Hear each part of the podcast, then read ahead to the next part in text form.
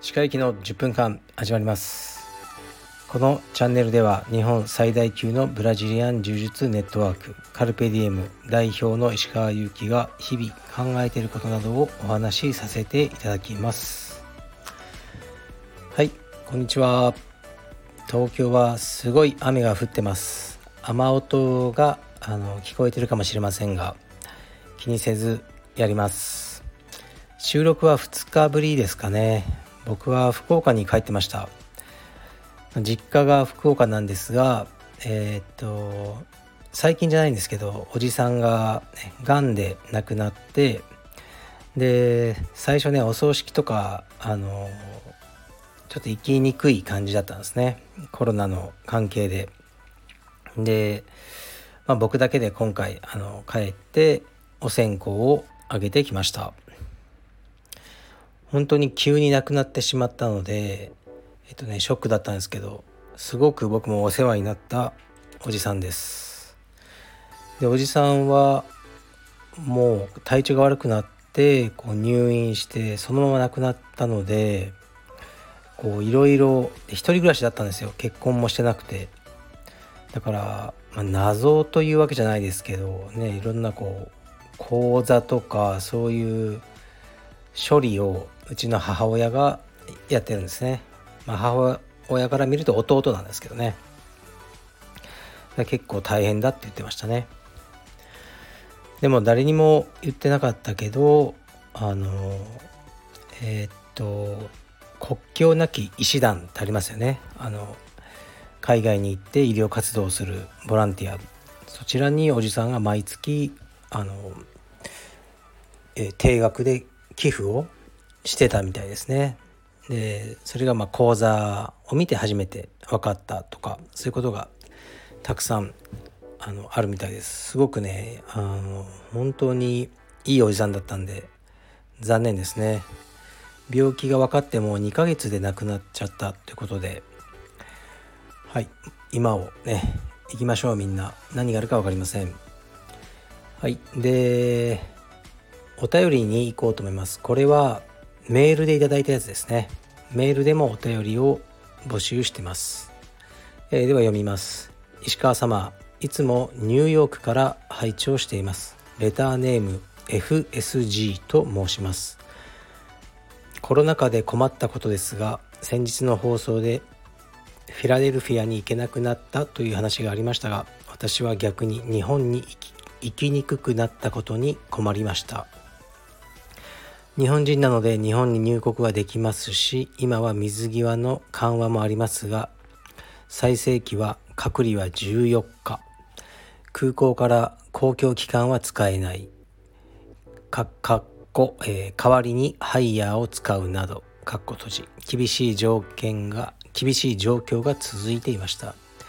業務でアメリカ人を日本に連れて行く必要があったり親類の不法などでの帰国やビザ関係の更新のため海外に住んでいる身であっても帰国をせざるを得ない場合があるものの日本側の帰ってくるなムードに正直疲れてしまいました。やっと日本の隔離は緩和される方向ですが団体旅行など少々違う方向での緩和になりそうでまだ時間がかかるかなというのが正直な印象です。あと地味に日本からアメリカ向けの荷物の受付停止も生活面できつかったです。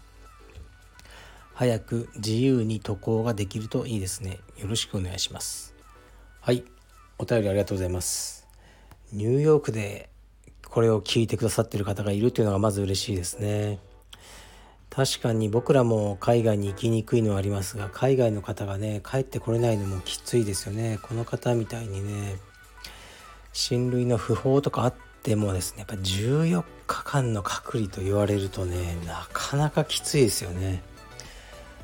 僕はあまあ今ねそう決まりだったらやるしかないと思うんですけど14日間こう狭いホテルにいなきゃいけないという状況にまだなったことがないので想像するしかないんですが相当きついなと思いますね。はい。でそうですね。日本側の帰ってくるなムードねなんかありましたね。僕は全くないんですけどね。もうどんどん海外の方来てほしい。もうインバウンドね早く戻さないとと思ってるタイプですけど何かこう海外の方が来ることにうん過剰な心配をしてる人が多いみたいですね。お。今稲妻が 走りました。雷になってますね。うーん。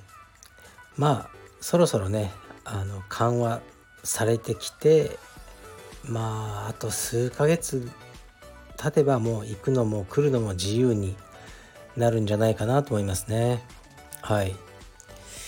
だからこの FSG さんえー、っとね是非あの多分充実やってらっしゃる方だと思うのでニューヨークでね充実頑張ってください。でもし柔術をやってらっしゃる方でね日本に来られる際があれば是非、えー、カルペディエムで出稽古などしていただければ嬉しいなと思います。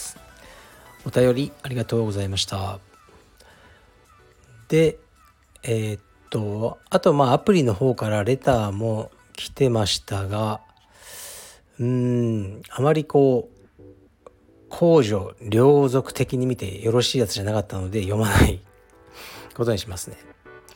で僕はあの福岡でお寿司屋さんも行ったんですね。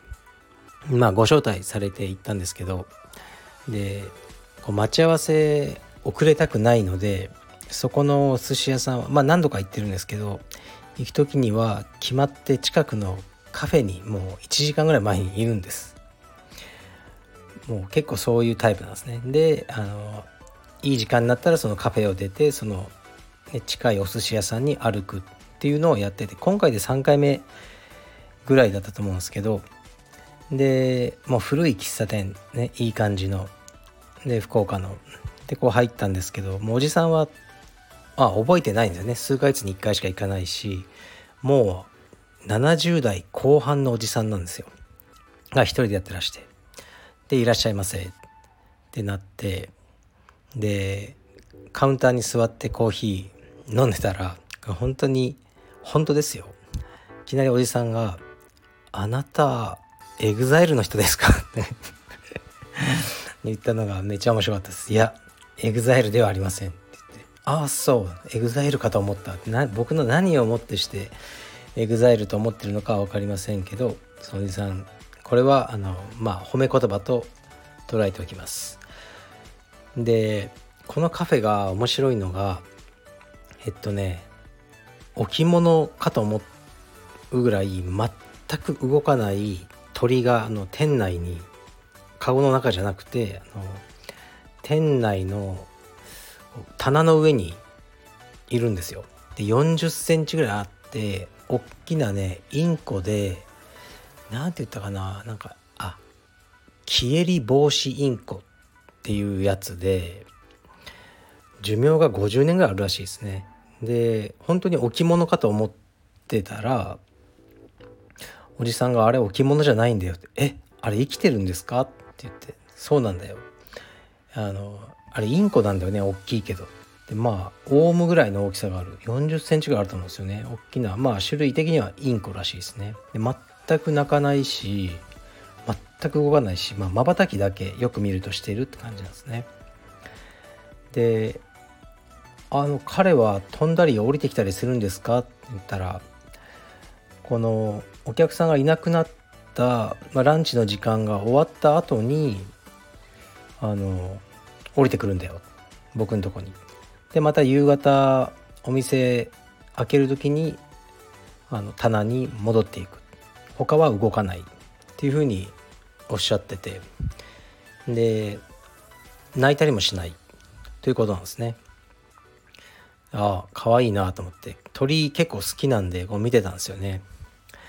そしたらあのおじさんがこんな話してくれてただのエピソードトークですこれは。